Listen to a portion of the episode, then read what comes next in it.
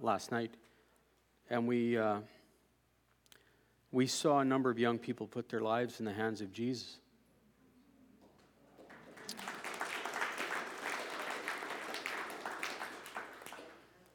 You know, one of the things I've come to realize as I, as I watch people respond to the call of Jesus, there's a whole spectrum.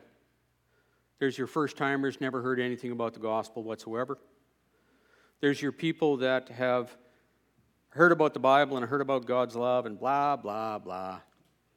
But it's been presented legalistically or whatever else, and they, they hate Jesus or they hate God. Or they can't understand God. Like, why would God do all this stuff? And then you have people who they gave their lives to Jesus some time ago and they walked with Jesus for a while and then they sort of fell away. Or they didn't know what else there was. And so they don't really live with Jesus front and center. And then there's those people who they walk with Jesus day by day, and you know, it's every day is a, a new day, a new part of the adventure. And every day they get up and they see Jesus, I'm yours. So there's that whole spectrum. And, and I've learned as I am blessed to present the invitation who here wants to respond to the call of Jesus? We see all these different people, some making recommitments, some saying yes again as part of their personal journey, some saying yes for the first time, some saying, the, the God that I knew and didn't like, this, this is a different God. Wow. So, anyway, we saw the call of the Spirit of God go out into our gathering last night, and numbers of young people said yes to Jesus. And he's uh, making his impact. Talked with one of those young people this morning, and she said, I went home and I prayed what you told me to pray, pointed my heart to God, and I'm experiencing his touch. That is so powerful to me. You know, uh, I was out in out west of here last week, and I had the privilege to share, and it was an interesting uh, experience. And I, I'm just going to talk a little bit this morning. When I started my sharing, I, I had a, a woman walk up to me at the coffee break. She said, I, I just flat out didn't want to be here this morning. Oh, I got to go and sit with this guy and listen to this speaker for two days. Oh, my goodness, I don't want to do this. But the pastor said I had to, so she was part of a leadership team.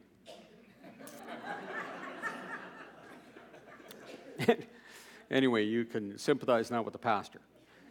But as we began, the Holy Spirit entered the room and he began to share with us through the teachings. And I invited the, the, the, people that were there to engage in that process. And God began to move. And this very woman who um, had not wanted to be there, had tried to get out of it, she became one of our most excited people. She said, I, have never experienced the love of God before. I've never felt the, the presence of God before. It's all been up here. I have experienced the sense of God's presence since the moment we began. I don't know how to make that stuff happen. That's one of my big challenges as a speaker. Is, you know, one of the, the biggest fears that I have is that uh, I come here and I spend my time up here performing for a bunch of people and trying to impress y'all. Um, and so I pray, God, please protect me from doing that. If I have nothing to say, then I get to sit down right away. I had a guy in my first church, that's what he told me one time after the sermon. Boyd, I want to give you some, some advice. Oh, yeah? What's that, George? He says, Say what you got to say and sit down. Best advice I ever got in my life, right? Anyway, so I watched this lady um, experience a touch of God, and it changed everything for her. We fast forward in the weekend as we rolled into the, the weekend event, which was for the larger community. And there was a lady sitting down in the front row, probably right over here, uh, in relation to me. And she began to weep. And as I was teaching my material on forgiveness, we were doing a forgiveness thing. She grabbed me at the coffee break and she said, When you were talking, all I could see was my son standing in front of me. And she said, I need to forgive my son. And she began to weep. She said, I didn't know I need to forgive my son. I said nothing about her son. But the Holy Spirit reached down into her life and touched her and showed her the face of her son and gave her a realization that she did not have walking in the door. The end of that session, another woman came up to me and she said, I was reminded of when I was raped. And she said, I thought I'd forgiven. She said, I didn't forgive anything. She said, it, It's still all there. It's like this presentation has brought it all up. All the pain is still there, everything.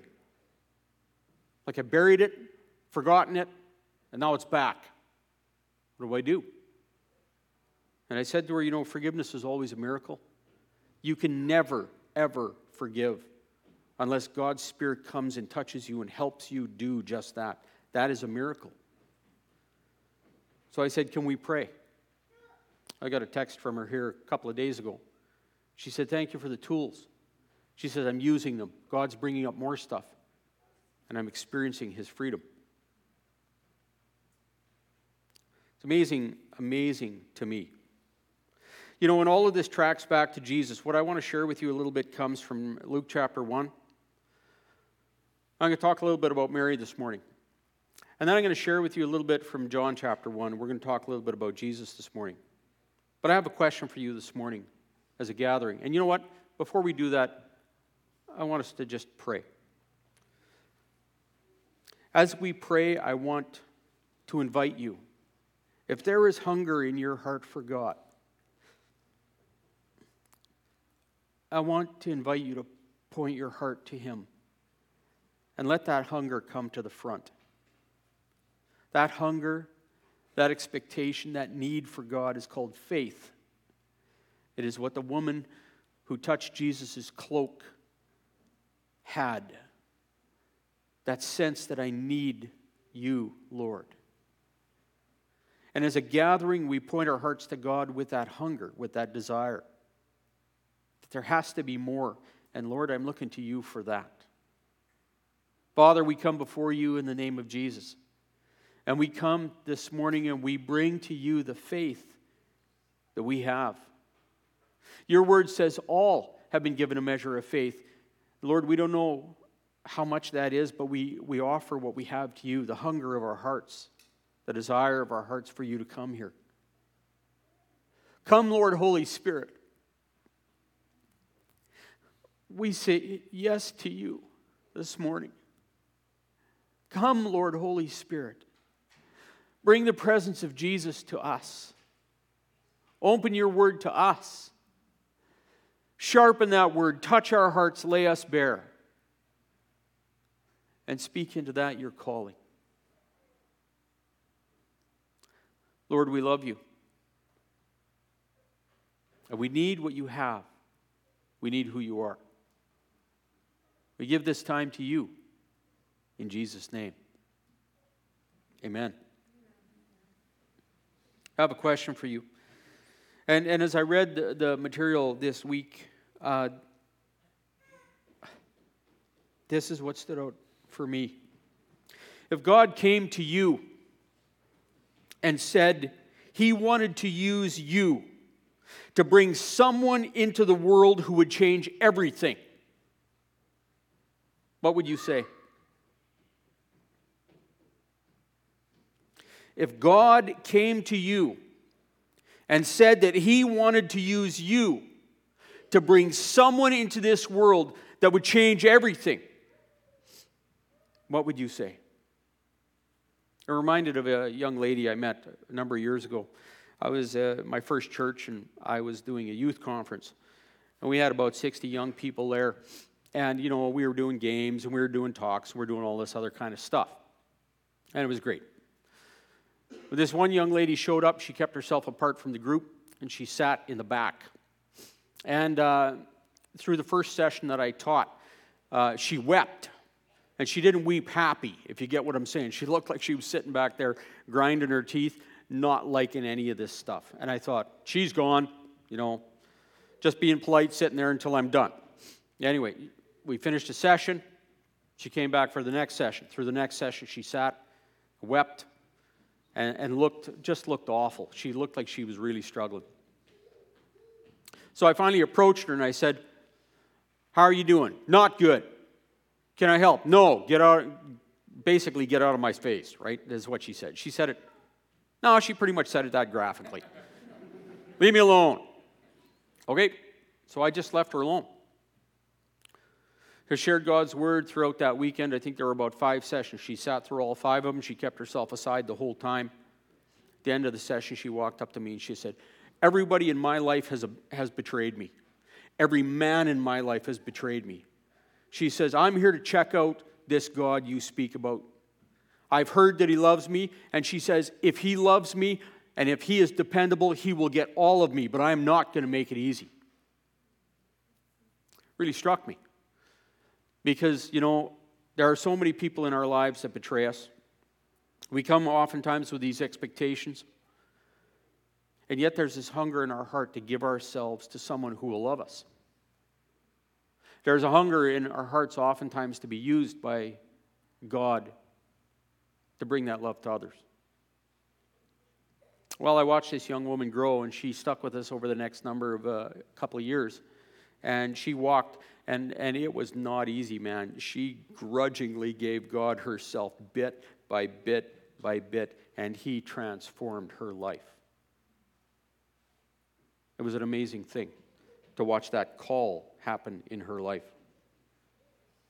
You know, God, I think, put this in her heart. He had somehow laid on her heart that I want to I want to do something. I want to pour someone into your life that will change everything. What will you say to me? Well, suppose saying yes to God would cost you. I think about Mary. The story of Mary um, sort of goes like this God sent the angel Gabriel to Nazareth, the town in Galilee, to a virgin pledged to be married to a man named Joseph, a descendant of David. And the virgin's name was Mary. And the angel went to her and said, Greetings, you who are highly, highly favored. The Lord is with you. Mary was greatly troubled at his words and wondered what kind of greeting this might be. But the angel said to her, Do not be afraid, Mary for you have found favor with God. You will conceive and give birth to a son, and you are to call him Jesus, and he will be great and will be called the Son of the Most High. The Lord God will give him the throne of his father David, and he will reign over Jacob's descendants forever. His kingdom will never end. How will this be, Mary asked the angel, since I am a virgin? And the angel answered, The Holy Spirit will come upon you, and the power of the Most High will overshadow you. And so the Holy One to be born will be called the Son of God.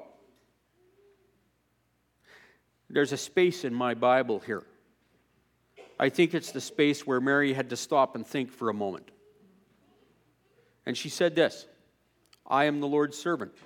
May your word to me be fulfilled. Some translations say, uh, say it this way May it be done to me as you have said. That was Mary's response.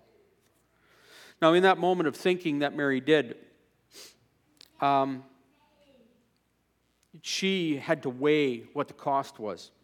And I'm going to say to you that she didn't fully understand what the cost was. Who here, you've given your life to Christ, and what has happened in your life since has not been what you expected?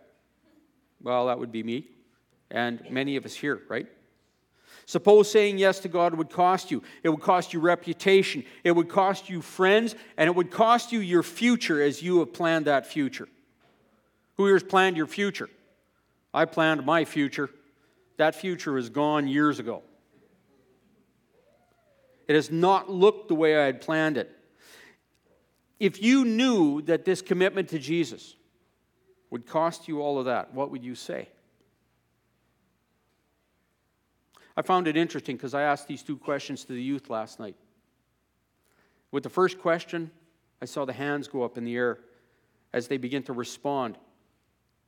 If God wanted to use me to bring someone into the world that would change everything, I would say yes, was their response. Yeah, but suppose it cost you. Reputation, friends, your future as you planned it. Who would respond? And the hands continue to go up in the air which says to me that there was a pile of young people with us last night their future is not fulfilling. It is not something to look forward to. It is, it is they're willing to trade that off. Hmm. Anyway, Let's look again at the story of Mary. It says God sent the angel Gabriel to Nazareth, the town of Galilee, to this virgin pledged to be married to a man named Joseph. So she had her future planned, she had it laid out. Um, and, and in the middle of all those plans, this virgin's name, it says, was Mary. And, and the angel confronted her or, or spoke to her, revealed himself to, says, Greetings, you are, who are highly, highly favored. And this is what we see the interaction between the angel. There's initially a revelation. And I want to say to you that that's what God does with us too. He comes and He gives us a revelation. Maybe you haven't had that revelation. Well, it's not just about seeking it. You know, I can tell you go home and seek that revelation, pray for that revelation, whatever it is. God didn't, I, we don't have that recording in the scripture anyway that God told Mary to seek. Mary was busy planning her own life, and God came and broke in on that and gave her this revelation. And this is the revelation highly favored one. God's favor is upon you. What does that mean? Well, we just heard a testimony about a job, right? God's favor is upon you. Well, we weren't really seeking the job, we weren't really sending out the resumes. And God touched someone, brought them into your life. That is God's favor. How He looks at your need and takes care of you and your need. We need to understand that God has plans for our life, Ephesians 2:10. He has thought long and hard about us. He has designed us. He has intended us. And he is for us. I think about Jesus who said, "You know what? Go learn what this means. I desire compassion, not sacrifice. I am not interested in you paying for what you've done or compensating for what you've done, any of that stuff. He says, I have plans for you. I think about when my first son was born. They laid him in my arms. And he squeaked and he made noises, and there were smells, and there were a bunch of other things. And I looked at him and I began to fall in love with him right away. Oh, I had plans for him. We had plans for him. This is the God that we serve. He comes to reveal, I have plans for you. So, whatever that revelation is, I'm going to say to you that you don't have to go perform for God. You don't have to pray for 1,600 hours. You don't have to read your Bible 42 times from front to back. If you do that, I'm sure you will be blessed, right? Don't get me wrong. I'm not saying don't read your Bible and don't pray, but I'm saying to you that you don't have to perform to get God to reveal himself to you. God, I offer you the hunger of my heart. It is enough. And God seeks you out and he says, I want to reveal something to you. Well, there was a reaction to that. The reaction Mary did not jump up and do cartwheels. It says she was greatly troubled. Some uh, translations said she had a fear response. She, she reacted in fear. She was greatly troubled. That means like heartrendingly just, oh my goodness, what is going on? And she wondered what kind of greeting this might be. Anyone here, you ever been betrayed and, and somebody comes and they give you a nice greeting and you're like, what's coming next, man? Set myself up for disappointment right away. I don't know if that's what Mary did, but, but she did not re- respond well. So where there was that reaction. You know, God is good with that reaction. Uh, I, I think about some guys I've read about in the scripture, like if we go on and we read the story of Zechariah, he goes, How? Like, like no, this can't be. He had this response. It was, uh, it was a response of disbelief.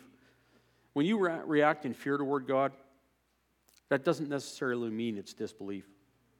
Now, I think about some of the biggest transitions God's brought in my life. My reaction was, I am scared out of my mind right now. And God's going, Will you trust me? Well, apparently that was Mary's reaction, because immediately on that came a reassurance.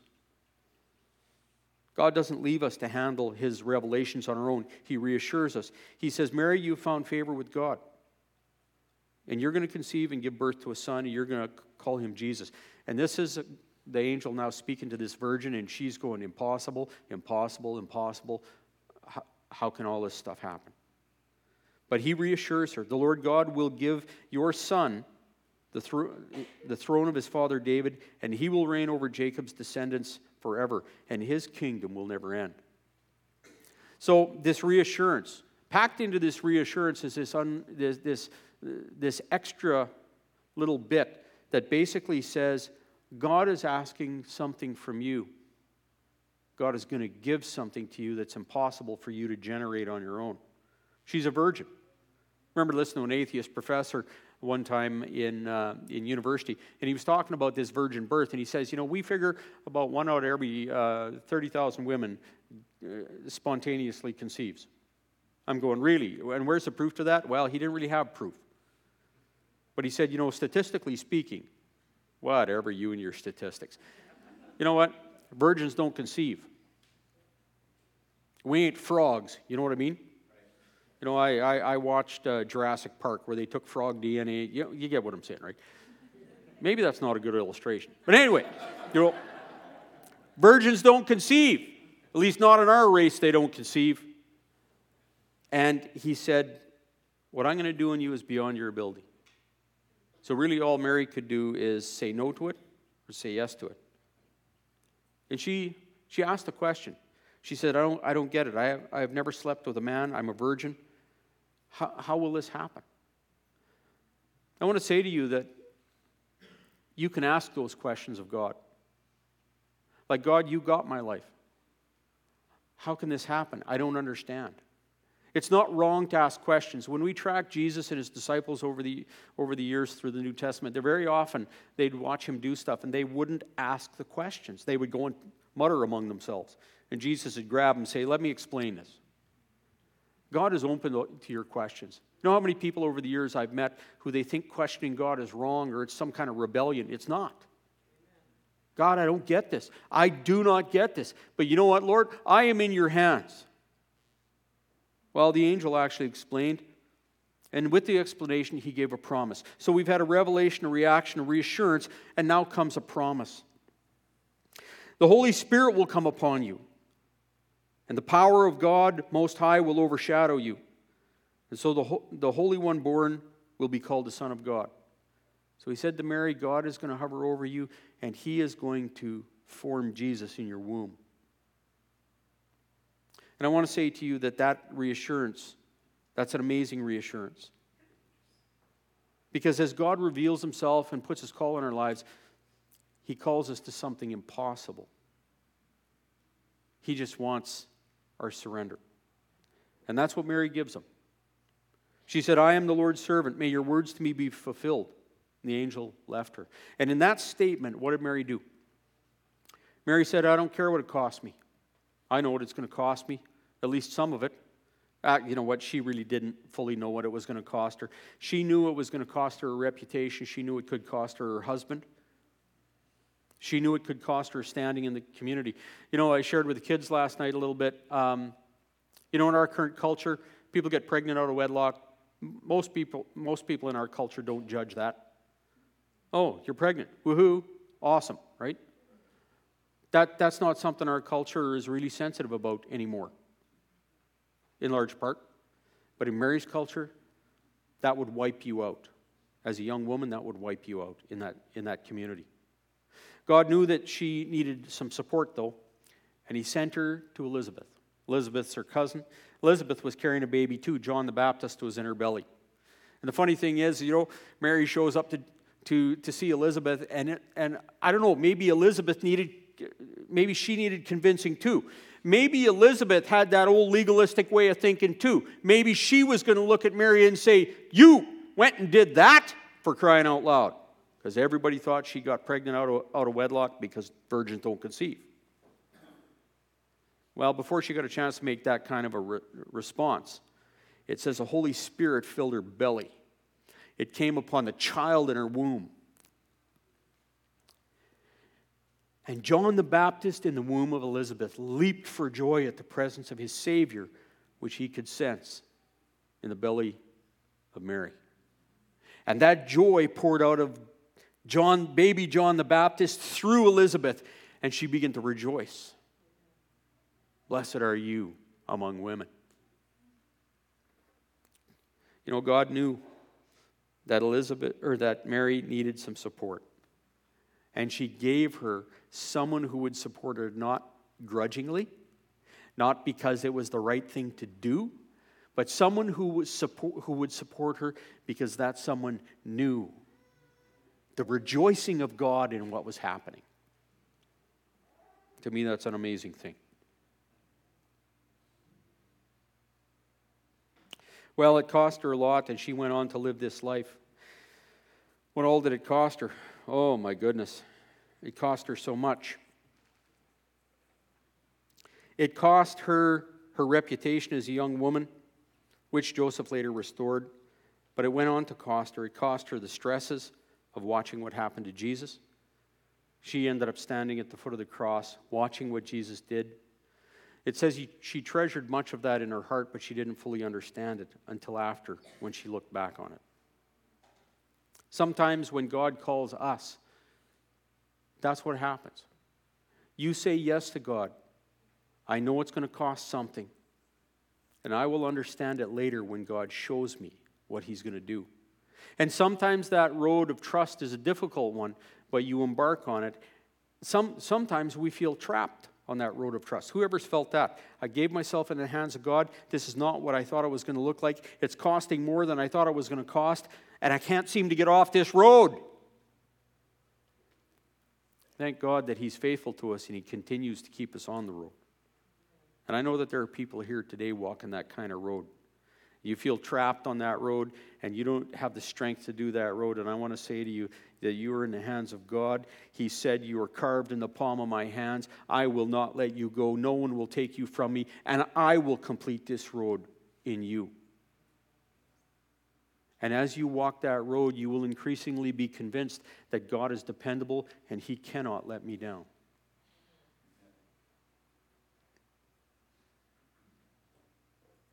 Mary's next response was she reacted in faith.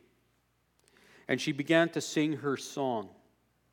And she said, My soul glorifies the Lord, and my spirit rejoices in God my Savior. I was feeling a little overwhelmed by some of my own life circumstances a while ago, and I was reminded of this passage. And I, am not a positive confession guy you know, for those of you who know me, it drives me nuts when you're saying stuff you really don't believe. So I'm not a positive confession guy. But God laid on my heart, He said, You're in my hands, yeah? Yeah. What do you have to be thankful for? I sat down and made a list of the stuff I had to be thankful for. And I prayed that through. And I began to offer God my, my doubts, my concerns, my questions. And I began to thank Him for what He had given me and I woke up the next morning, and my burden was significantly lighter. And I thought, well, God, what do I have to be thankful for? And of course, one of those things was Jesus. There were so many other things. So I prayed that to God Lord, I'm thankful. These are the things I'm thankful for. And God began to lift my burden more. And God gives strength to the journey in that manner. That reaction, that praise, is an act of faith. Well, who is this Jesus that we were offered? I want to take you to John chapter 1. And for those of you who have your book, it's uh, top of the page on chapter 22 called The Birth of the King. This is one of my favorite passages in the world. The promise of, this, uh, of, of Jesus is given to us here. And it says these things about Jesus this child that would be born of Mary, the descriptions are that he is the promise. It says he came from God, he was sent by God. And I want to say this anyone here who responds to Jesus, Jesus has been sent to you. The Holy Spirit sends him to you, brings his presence to you. Yes, if you look at how Jesus described it, Jesus said, I'm in heaven, I send the Spirit. But Jesus presence comes to by his Spirit. He's sent. He came from God, it says, not from someone else. No one can give him to you, not even a souped up preacher. Uh, you know, I've seen people go to conferences where they wait on the preacher to be done so he can pray for them. It's not necessary that the superstar preacher pray for you. All really all we can do is say, let's point our hearts to Jesus, and Jesus will send. It says that he is life. It says that He is eternal life. That's what Jesus does. He is the source of our life. There are people here, you live with a sense of death. Um, I was speaking to somebody here a little while ago, tormented by suicidal thoughts. That death, that stuff comes from the devil. That stuff comes from walking this life on our own strength. Jesus says, I will come, and where those thoughts, where those drives live within you that are death oriented, I will be life to you. Not just life for eternity, but life for here right now. Well, it goes on to say that He is light. It says he overcomes the darkness. I jokingly say a lot of times that how do we get darkness out of a room? We go in, we beat the darkness up, we herd it out the back doors, then we bring the light in. Absolutely not. The way you bring light into a room is you, invite, you turn on a switch, and the light drives the darkness out of the room. It is that way with Jesus. Jesus, he says, I will be the light in your darkness. I think about this woman that I met last week, way out west of here. She began to experience memories that she had thought she had dealt with. And she said, They're not gone. I thought I'd forgiven. They're not gone. That darkness is still in my life. I said, Yep. And I said, The reason it's coming up now is because God is putting his finger on it and bringing it to the surface. Jesus says, I am the light of the world, and I will come into those places of your life where there are darkness, and I will drive that darkness out. And so, you know, so many of us, we're busy trying to drive the darkness out. We've lost our hope because we can't do it. Jesus says, Invite me there. Darkness doesn't interface with me, I will drive it out. He heals wounds. We invite him into the wounds. He reverses Satan's work because Satan cannot stand his presence. If the devil is touching your life, you invite Jesus into that place. Dear Lord Jesus, where the author of darkness has touched my life, I invite you there. I give you lordship there. Come and live there. And Jesus drives the devil out. Well, it goes on to say that he is grace. It says that the law came through Moses. Law is the Ten Commandments. The law shows the total righteousness of God. The law is good, the law is amazing. But then it goes on to say, but grace and truth came through Jesus Christ. And I'm reading that one day and I'm going, Lord, why do I struggle so much with legalism? Why do I struggle so much with performance? Trying to do this to get your approval, to get everybody else's approval. Why? He says, because you're living on the far side of the cross. You are living in the day of Moses. The law came, it showed the righteousness of God, but we didn't understand it until Jesus.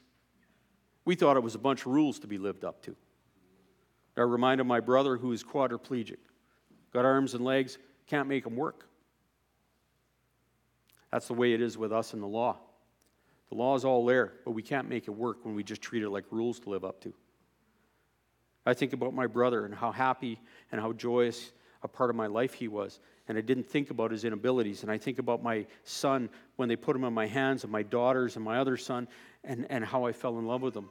And I automatically compensated for their inabilities because that's what a father does. I did, that's called grace. I didn't understand that. And I don't apply it to myself so often. Grace and truth. It speaks about Jesus. It says, He shows us the grace of God. The Apostle Paul says that the real purpose of the Ten Commandments A is to show us God's righteousness, B is to show us we can't do it on our own, C is to drive us to the cross in that place of surrender that we may receive His strength to live. He is grace. What does grace mean? It means He brings what we need and what we can't produce on our own. So the situations you walk, the relationships that you walk, you can't fix.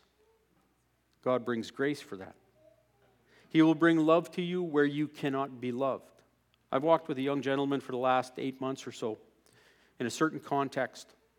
And him and I study this, and he has not been able to get over his self hatred until finally, about two weeks ago, God, God did this shift in him. There was this breakthrough, and he's going, It doesn't depend on me. And he shifted from the far side of the cross to the near side of the cross. And he finally realized God is not interested in my performance. God is interested in my surrender. And he will bring what I need. What are your needs? This Jesus that will be poured through you into this world will meet them. It says he is the truth. Truth is not always easy to face. You know, I was reading about postmillennials uh, just recently, there was this article out, and they were talking about postmillennials. What do postmillennials want in church? 2% of postmillennials are apparently going to church, the rest of them have ditched church. Um, what do postmillennials want in church? One of the things it said was truth. So I went to my postmillennial daughter, who's struggling with church, and I said, What do you want? She said, I want truth, man. I don't want phoniness. I don't want fakeness. I want real. So much for all of the youth speaking strategies where you get up and entertain people, right? All they see is more phoniness. So I'll give you real. Okay. That's what Jesus says too. What Jesus does, it says he is truth. And that means he's truth about us. When you stand and stare into the eyes of Jesus, Peter's response was this Oh Lord, go away from me. I'm a sinful man. The truth of Jesus will show us, it'll strip away the veneers, it'll reveal our hearts, it'll reveal our weaknesses, it'll reveal our needs. But more than that, it will reveal our value.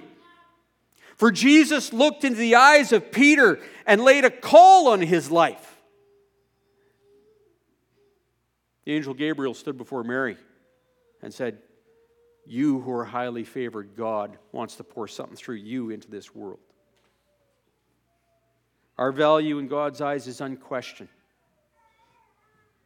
Our value in God's eyes is the value of Jesus because Jesus gave his life for us. It's what our purchase price was to buy us away from sin and the clutches of the enemy. There is no condemnation in the, in the gaze of Jesus. There's the love of God expressed there. Well, He is truth about God's love for us, and He is truth about our need to trust Him. And God will say, Will you trust me?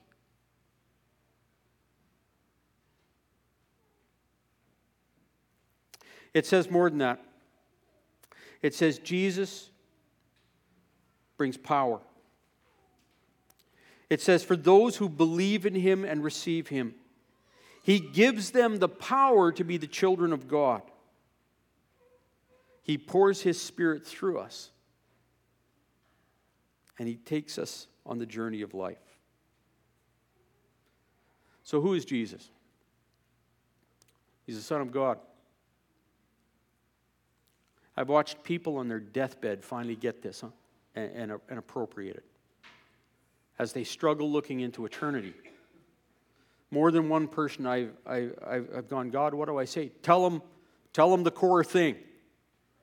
Do you believe Jesus died to forgive your sins, rose from the dead to give you eternal life? Yeah. Good then He's got some strength He wants to pour into you for the next transition right now.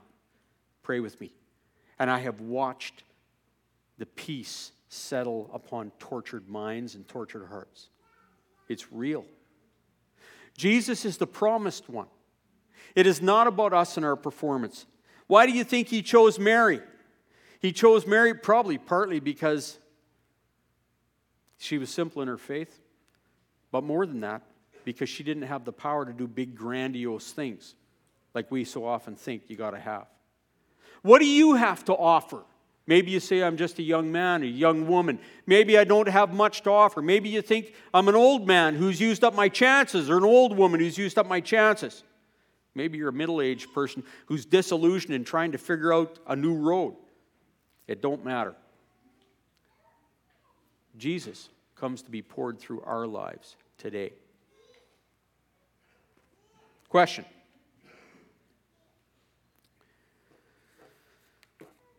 If God came to you and said, I want to use you to bring someone into this world who would change everything, what will you say? Who here would say yes to that?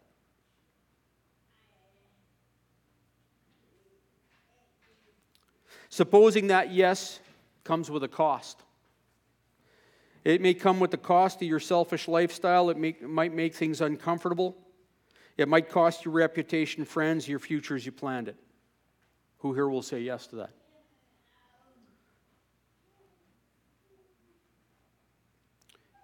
I want to encourage you in that act of surrender. I want to direct you back to Mary. Mary's response is the best response. It's an amazing response. Be it done to me as you have said, I am your bondservant. You know what a bondservant is? Bondservant is someone who has been a servant. They've been a slave to somebody. And they might have started that way unwillingly. In the old Jewish culture, that slavery went for seven years and your debts were written off and you were set free. But the bondservant, somehow in that time of slavery, fell in love with their master and said, Master, I want you to be my master forever, and I, I will do it because now of love, not obligation. That's what Mary said. Lord, I am your bondslave. I am sold to you forever. You own me. Be it done to me as you have said. It's a prayer of ultimate surrender. She didn't know how to make happen what God was going to do. That's not required. All God is asking is that ultimate surrender. For those of you that God is speaking here in this place, God has got a touch on your life, and He wants to pour something into your life and through your life into this world. Are you ready? If you're ready, if you have that touch, that calling, I want to ask you to pray with me. Pray with me. Out loud. I want to lead you in the words. All you got to do is mean them. Point your heart to God, He will do the rest. Pray with me. Dear Jesus, I come to you as I am. You have shown yourself to me. You have put your hand on my life. You have asked for my surrender.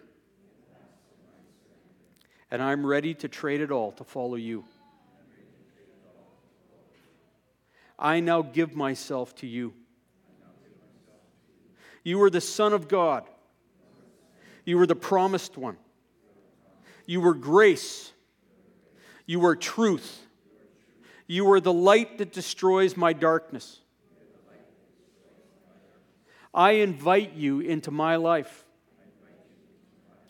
I am your bondservant. And I say, Be it done to me as you have said. Lord, I love you. Receive my love. I now receive your love. And I thank you. In Jesus' name. Amen. Bow your hearts to God and receive his benediction. The Lord bless you and keep you. The Lord make his face to shine upon you and be gracious unto you. The Lord lift up his countenance upon you and give you his peace. In the name of the Father, and of the Son, and of the Holy Spirit. Amen. God bless you. Thank you for the morning. Be encouraged.